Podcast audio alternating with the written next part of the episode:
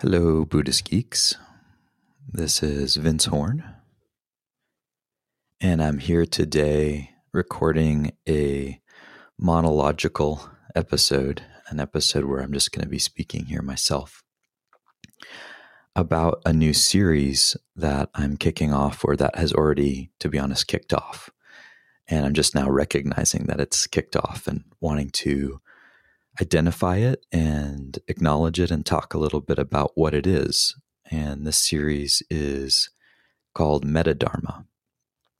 M E T A. Not meta as in loving kindness, but meta as in um, beyond. And so, um, here in this episode, I wanted to talk a little bit about some of the aspects of this exploration, this question, this series, um, where it's leading, uh, why it's arising, and my own kind of personal um, connection to the topic. And I think I'll start uh, from the personal first and then move more into the theoretical and the universal. Um, because I think that'll help you understand why this is such an important topic for me. And really, this whole Buddhist Geeks project started because of and out of my time with a working for and studying with a meta philosopher named Ken Wilber. Ken's been a guest on the show in the past.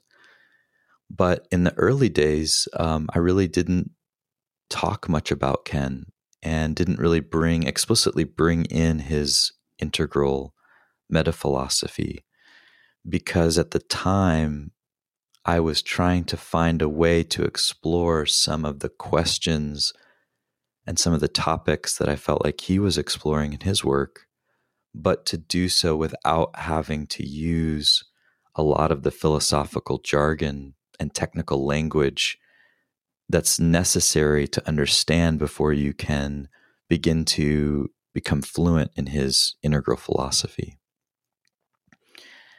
Uh, for those that are aware of his philosophy, you know that there's a lot of different technical information. And like most philosophies, it takes some time to learn the basic building blocks of the theory before you can start to apply it.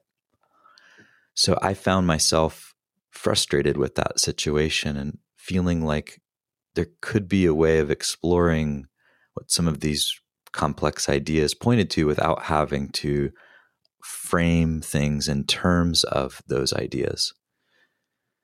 And that general intuition led to an exploration of talking to different Buddhist thinkers and philosophers and even people outside of the Buddhist fold who are doing interesting work related.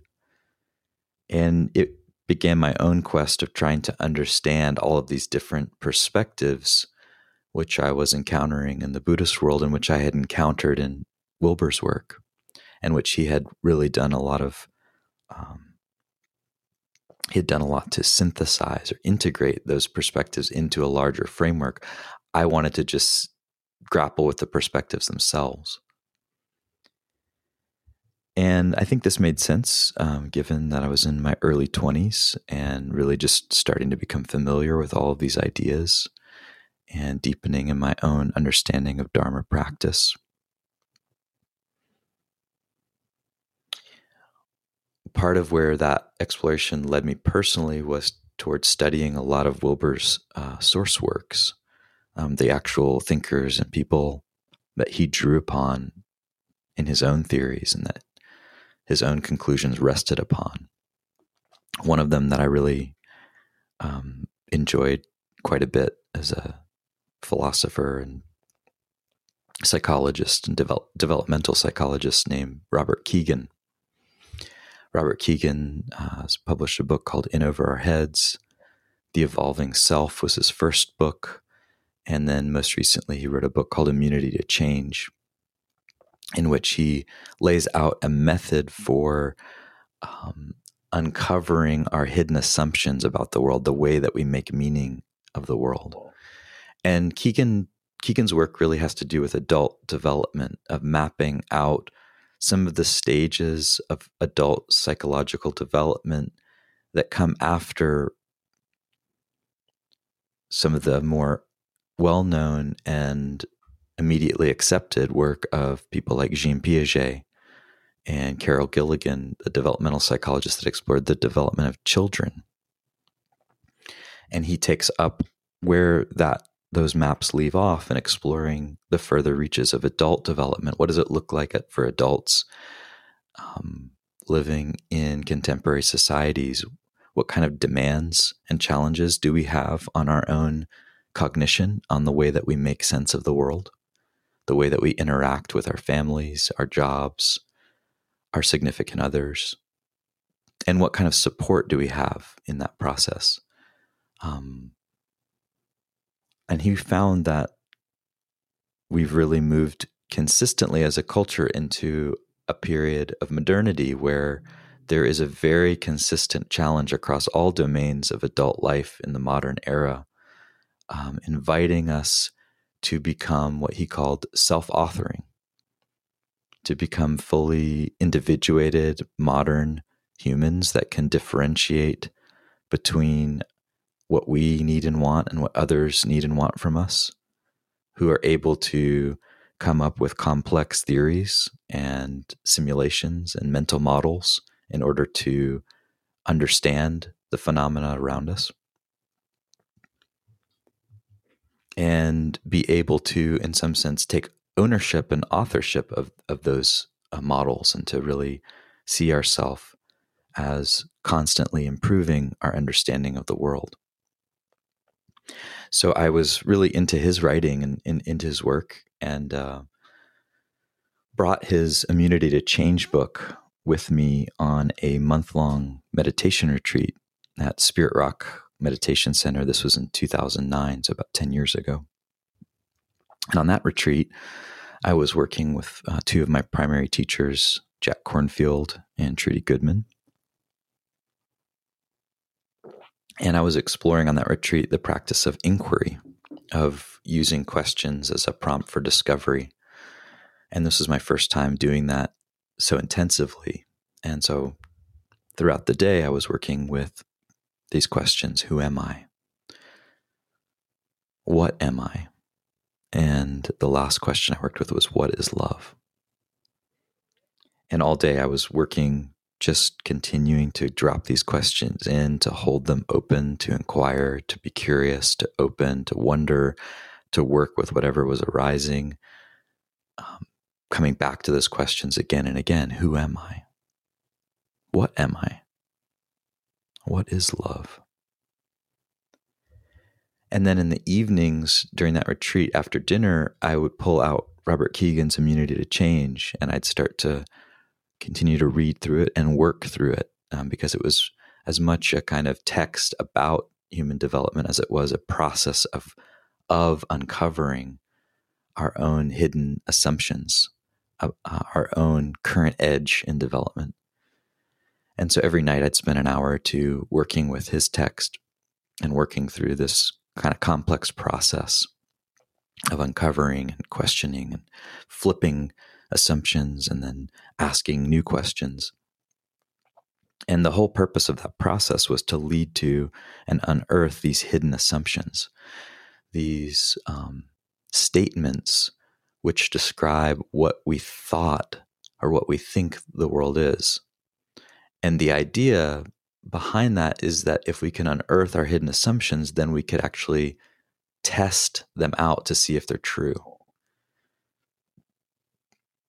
And if we can unearth them and see them, then we can also begin to disembed from them. We can begin to make them an object in our awareness, something we can see rather than something we're subject to. And in that process, which I describe in, in the series a few times in the first few episodes, because it was such a central discovery for me, I, I really found these hidden assumptions, one in particular that really knocked me over, it really surprised me. It, I really didn't think that this was a hidden assumption.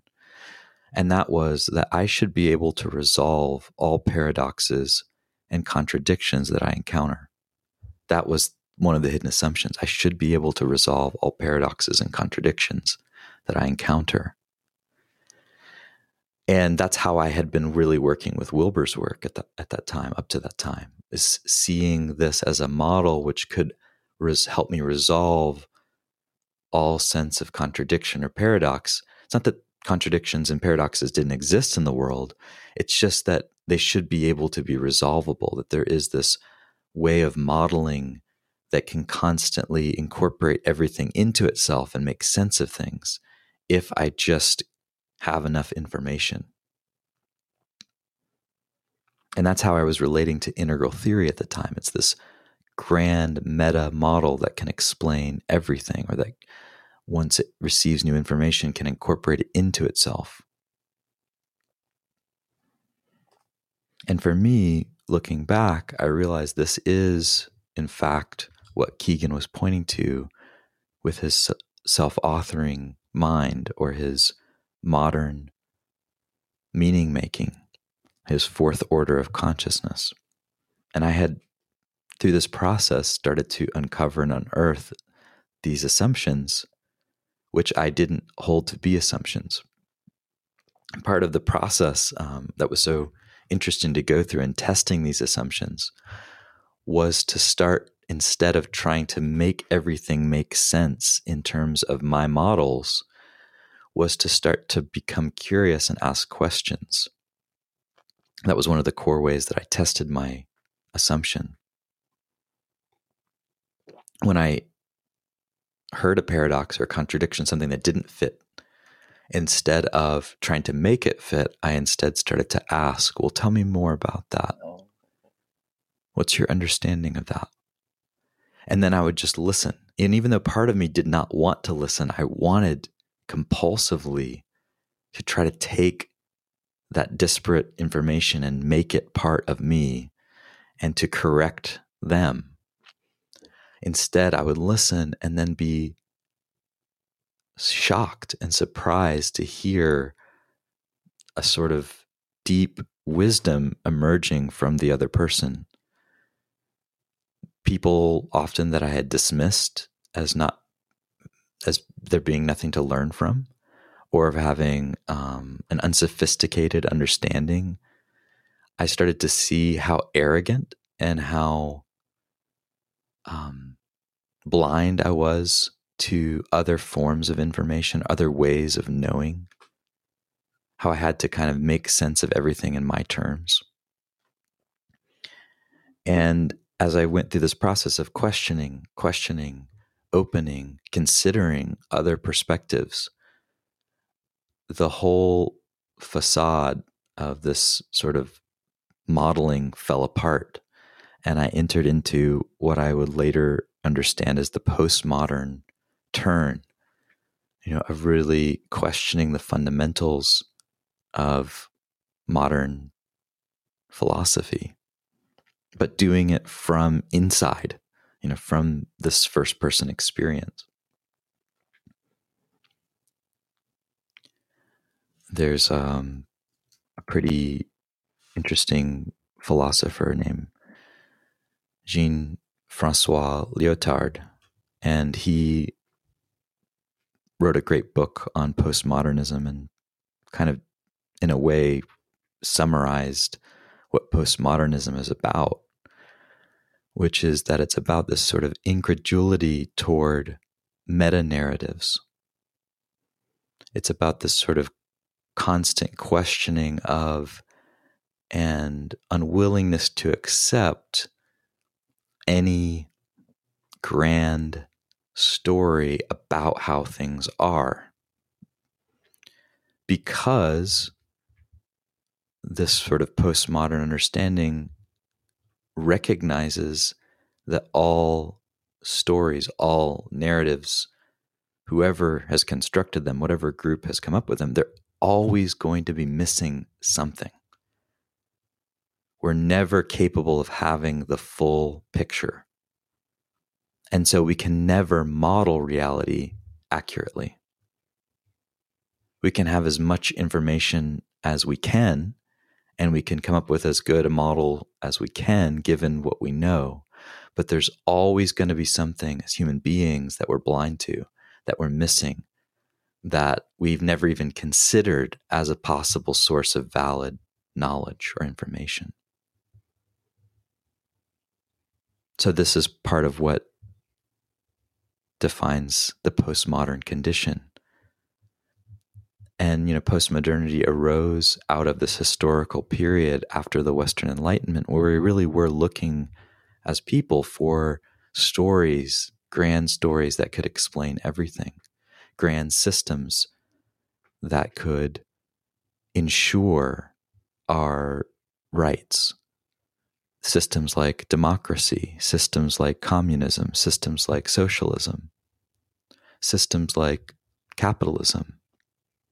These grand systems that were designed to try to make sense of and coordinate all of our activities, our governance, our economics. And of course, this was also a period in which grand systems such as fascism also arose, where people thought that they had the answer to how to really make the world a perfect place. And that it only the only thing that was necessary was to eliminate all of the people and things standing in the way of that. If we just got rid of all those people then we'd have a perfect society. So you get alongside some of these really amazing new forms of governance and economics you also get these new forms of dystopia these utopias and these dystopias, these grand systems, these grand stories end up being great for some people. They end up being some people's utopia. If, if we could live in that reality, if we could actually make reality conform to that, wow, wouldn't that be great? But then that same reality, when made flesh, you know, when actualized, is someone else's hell, requires someone else to die in order to live in that reality. And so the postmodern turn in some ways could be described as a a questioning of the of the desirability of ever having any narrative become the dominant narrative for everyone.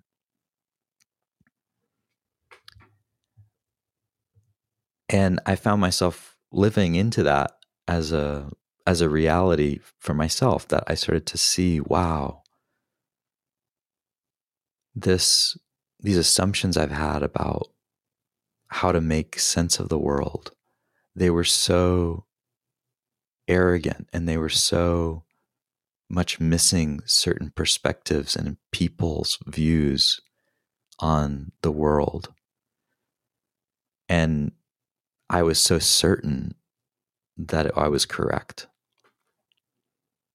And I began to apply the same kind of thinking to my understanding of Buddhism and to Dharma. And Buddhist Geeks really, in many ways, took a turn toward this postmodern um, exploration. In fact, my first guest on the series is Dr. Ann Gleig, who just came out with a book called American Dharma. And her whole thesis is that there is this sort of postmodern turn, this post colonial, post secular, post modern turn happening in American Dharma right now. Uh, one of the chapters explores Buddhist geeks as being an example of this. And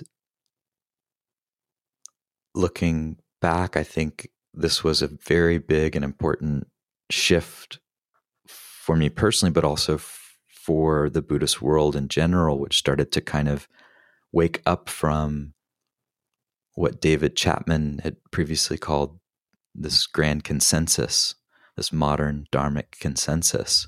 For many years, decades, um, many Buddhists agreed with each other about what Dharma was and what fell outside of that modern Dharma. And there was a kind of agreement, cultural agreement about how these things work.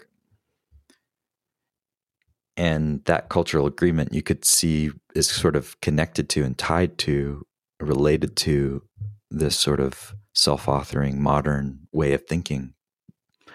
And so, in a way, the postmodern is breaking free of that, questioning those assumptions and breaking the consensus, which opens up all kinds of new possibilities, but also throws into question um, the very nature of truth. And so it, it leads to also a lot of chaos and a lot of confusion. It can lead to, and as part of it, can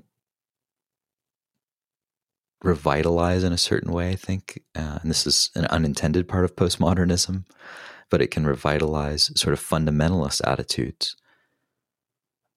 Fundamentalism, in a way, is a response to modernity. It's actually a modern phenomena in you know pre-modern times there you you could say there was no fundamentalism because there was just people believing whatever local beliefs or provincial beliefs and religious systems and animistic traditions that they had.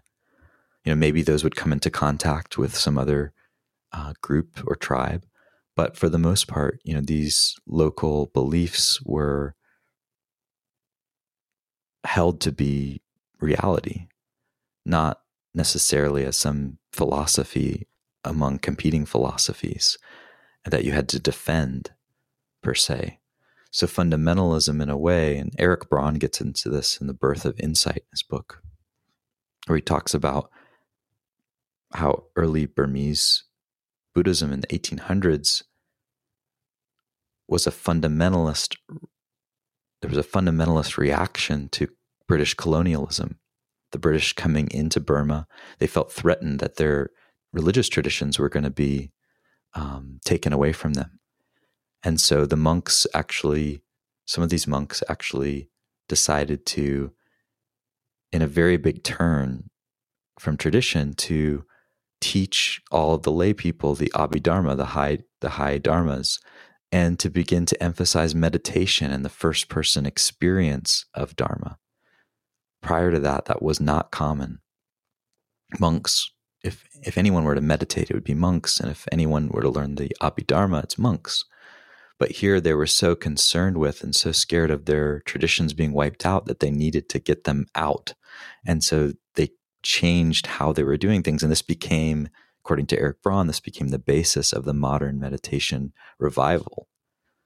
Um, and, and was itself part of this larger thing that we call now Buddhist modernism. So, in the last few years, since uh, the US elections in 2016, I felt a a further development in my own feeling and thinking around this. Namely, that where this sort of postmodern turn brought me was to a very confident ability to deconstruct grand narratives, these meta narratives, as Lyotard described them. And to do that with Buddhism and Dharma, to break apart Buddhism, to see that it was made of these same stories and that we could deconstruct them, we could pull them apart. They were being deconstructed. Mindfulness itself is kind of coming out of the deconstruction of American Dharma. And there's a certain kind of freedom in that and an ability to kind of take any model and pull it apart to see what it's made of to deconstruct it. But I was finding in the wake of the elections that there was something about the skill which was no longer serving an important purpose, or there's some way in which if I continued to use the skill, I was somehow possibly helping to deconstruct the very systems upon which our society is currently structured, which on the one hand is exciting because I see many of those structures and systems as being problematic, like to the extreme, including capitalism, including how our modern democracy, if in fact we still have a modern democracy, how it works. So for me, and, and, and I'll include Dharma within this modern Dharma, modern techno scientific Dharma.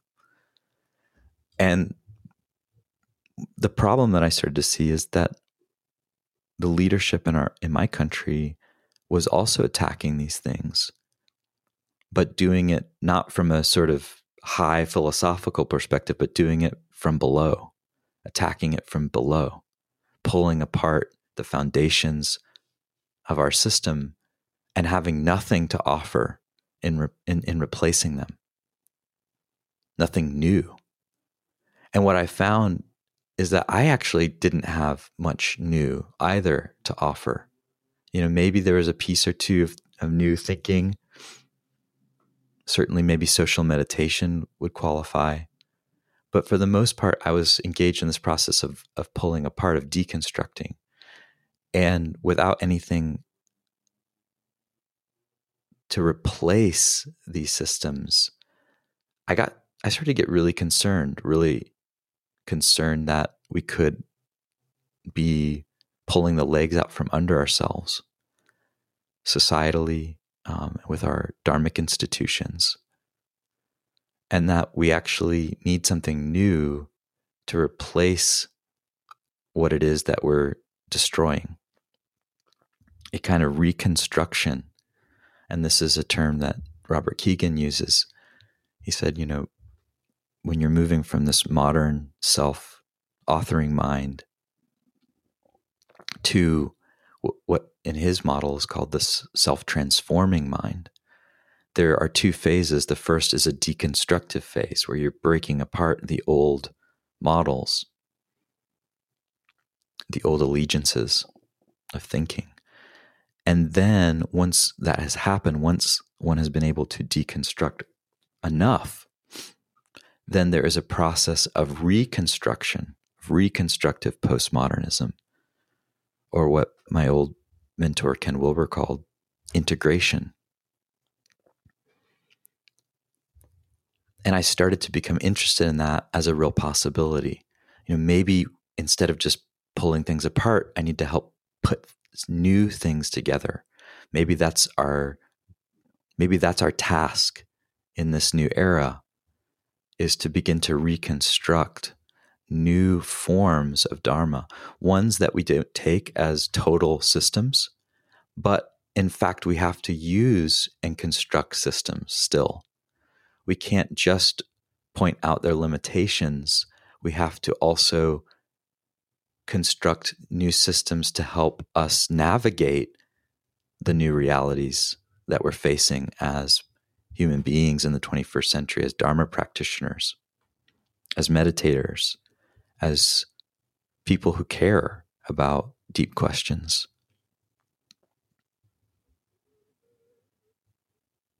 And so I started to turn toward thinkers and people who are exploring meta modern philosophy. I started to come back around to my old mentor, Ken Wilber's work, and start to see it in a new light. I started to re engage with some of these developmental models, which I had taken to be totally naive and whose hierarchies were oppressive and based on models which are themselves questionable. I started to re engage, re um, introduce myself to those ideas and find that, in fact, they had a lot of useful explanatory power and that perhaps they would support me in engaging in new ways with some of these questions about what does it mean to practice today? What does it mean to be a person who's living in the middle, in the midst of the sixth extinction event on our planet? What does it mean to be a Dharma practitioner in this era of climate apocalypse that we're facing? Where so many people are even denying the basic science around climate change. And some of these same people are denying the basic benefits of vaccines. What what does it mean to live in an era where there's so much distrust for institutions and so much reliance on individual or small tribal beliefs, which from a certain perspective can be seen as a regression not as progression, but regression. And in fact, I think it's being felt as a regression across the world right now. The rise of fascism, the certainty, um, seems to be coming in this vacuum of distrust and of postmodern critique. So I think there's something called for that's new. And I think there are people who've been pushing this forward for a while. And I think it's a really interesting time to explore what a meta modern Dharma might look like, or a meta modern response to our situation might look like what an truly integral consciousness is one that is able to not just resolve paradoxes and contradictions, but to understand better where these paradoxes and contradictions arise from.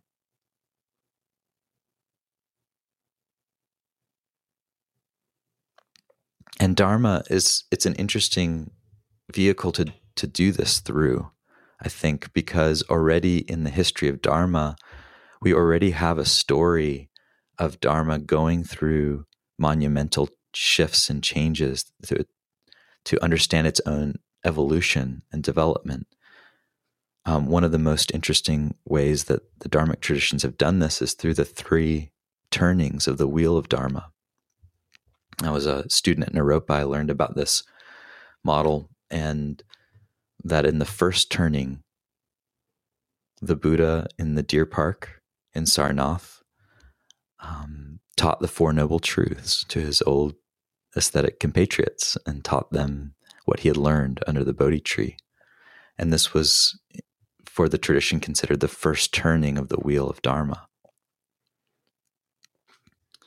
Later, um, it's said that the Buddha, again, although here this is not the historical Buddha, but the sort of imaginal Buddha.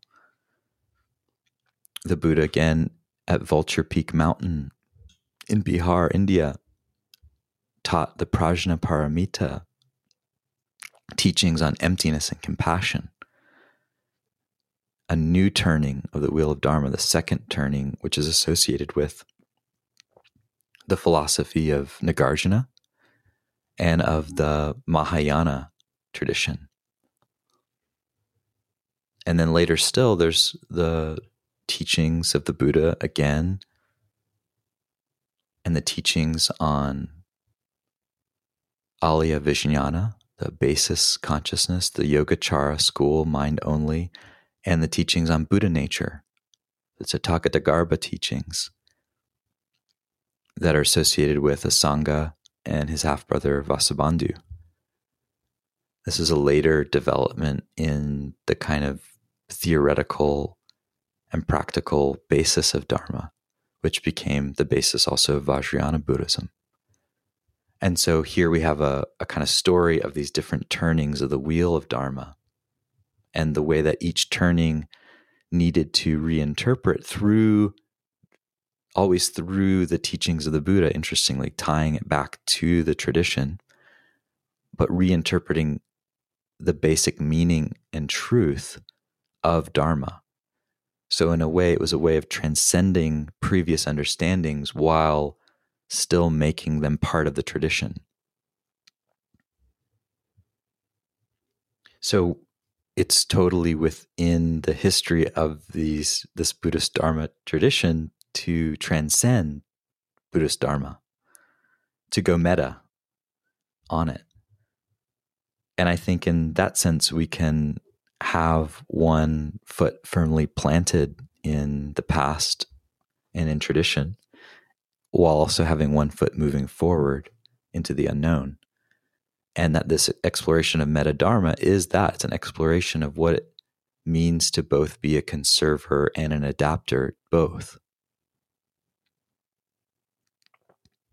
to oscillate between these perspectives, to not assume that we have all the knowledge we need right now to mount a response to our current conditions, and thus the conserver impulse to go back and to rediscover, to refine things from the past is extremely valuable. It's one of the main ways we can um, adapt and innovate to our current situation.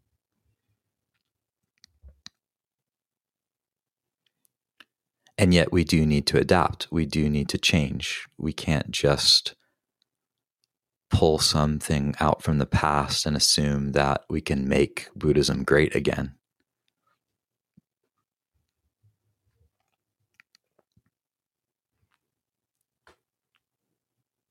One of the um, interesting ways that metamodernism is described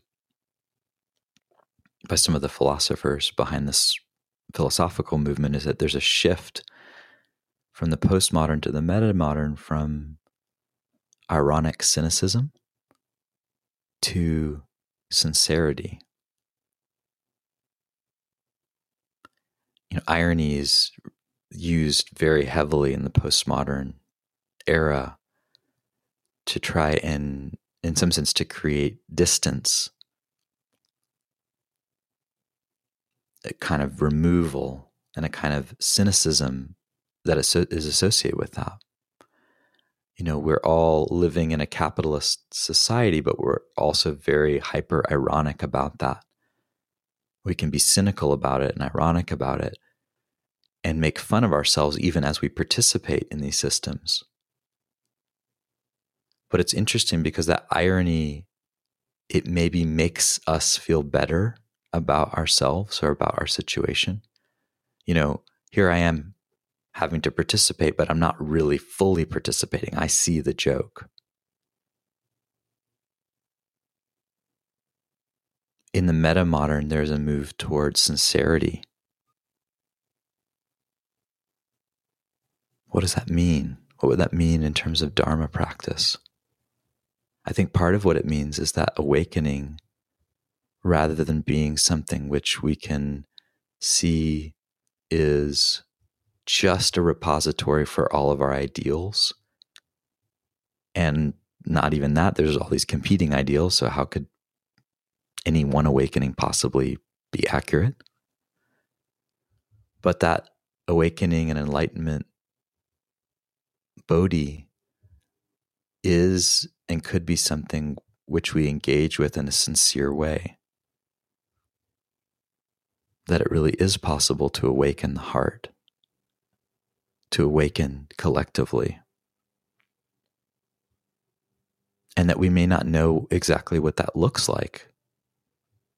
We may not have a map that describes exactly where we're going, and yet it, the journey itself may be the only thing that matters. And not just for our own personal well being, which is kind of the cynicism, I think, of mindfulness. You know, that if we just resolve our own personal problems, that's enough. But no, that actually Dharma needs to be a response to the problems of the world, to the suffering of the world. The Bodhisattva vow can be engaged with in a sincere way. What does it mean to help all beings awaken? What are we awakening from? What are we awakening to?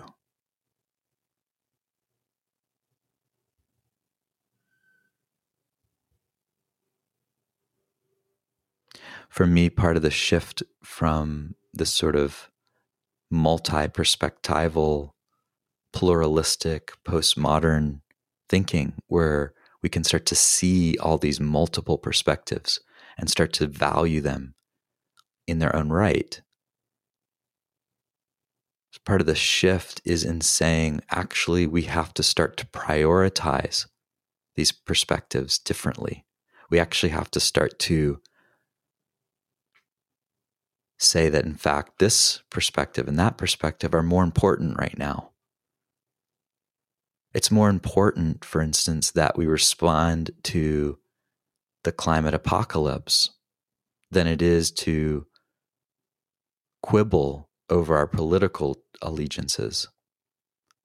That if we don't respond to the existential threats that are right in front of us, we have no future. That some of these threats are bigger than others and require a bigger response, and that we can't just respond to everything all at once. We can't just treat every problem as being equal and all having the same causes and all being resolvable in some magical, idealistic way if we just get rid of patriarchy or whatever. That in fact, our problems are deep and interlinked, yes, but some of them are more urgent than others.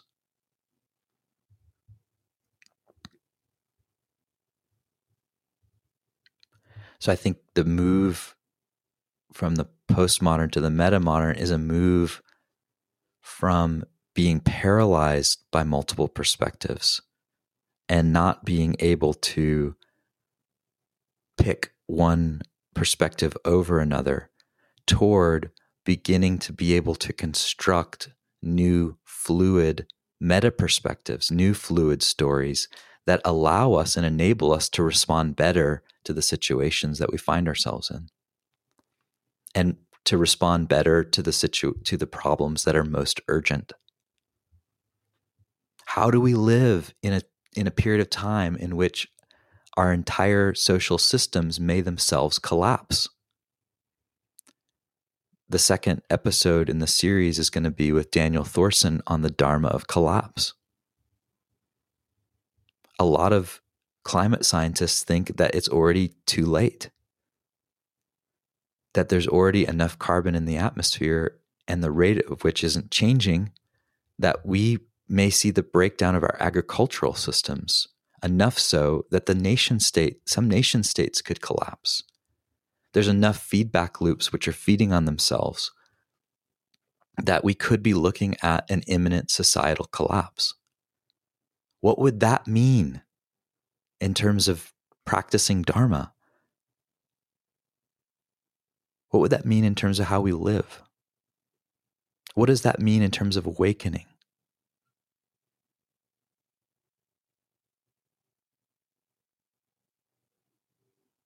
These are the questions I want to explore in the series on Metadharma. What are the teachings of the Buddha today? How can we take a perspective on those teachings that's, that's new and different, a new turning perhaps of the wheel of Dharma? How can we realize ourselves differently, our no selves differently, so that we become a response to the suffering of the world rather than offer band aids or offer even worse techniques and tools to help anesthetize people in the middle of the most dire situation that humans have ever faced. Well, the world is ending, but at least I can breathe through it. Or the world is ending, there's nothing we can do. Just giving up. I knew it. Humans are so terrible. Of course, we're going to kill ourselves. Of course, we're not going to be able to sustain this number of people and resources. Of course, capitalism is going to eat itself and eat everyone else. Of course, you know, of course, of course, of course, this kind of hyper cynical response. I want to read from the Meta Modernist Manifesto of Luke Turner, his eighth point. He says, We propose a pragmatic romanticism, unhindered by ideological anchorage. Thus, metamodernism shall be defined as the mercurial condition between and beyond irony and sincerity, naivete and knowingness, relativism and truth, optimism and doubt, in pursuit of a plurality of disparate and elusive horizons. We must go forth and oscillate.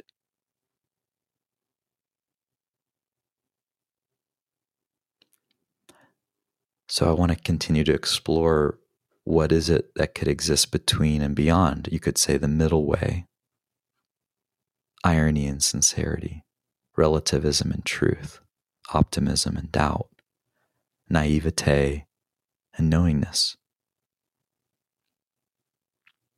What can happen if we make ourselves the middle way? What bridge might we become?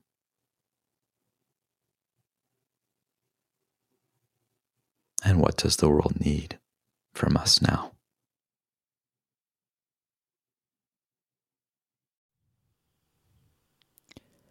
After nearly a year in private beta, the Buddhist Geeks Network is now open for any independent practitioners who want to engage in interdependent practice.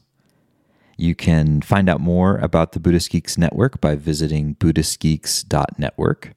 And if you'd like to join the community and join us in regular social meditation practice or other events that we host there in the network, all freely offered, you're very welcome to do so, again, by visiting BuddhistGeeks.network.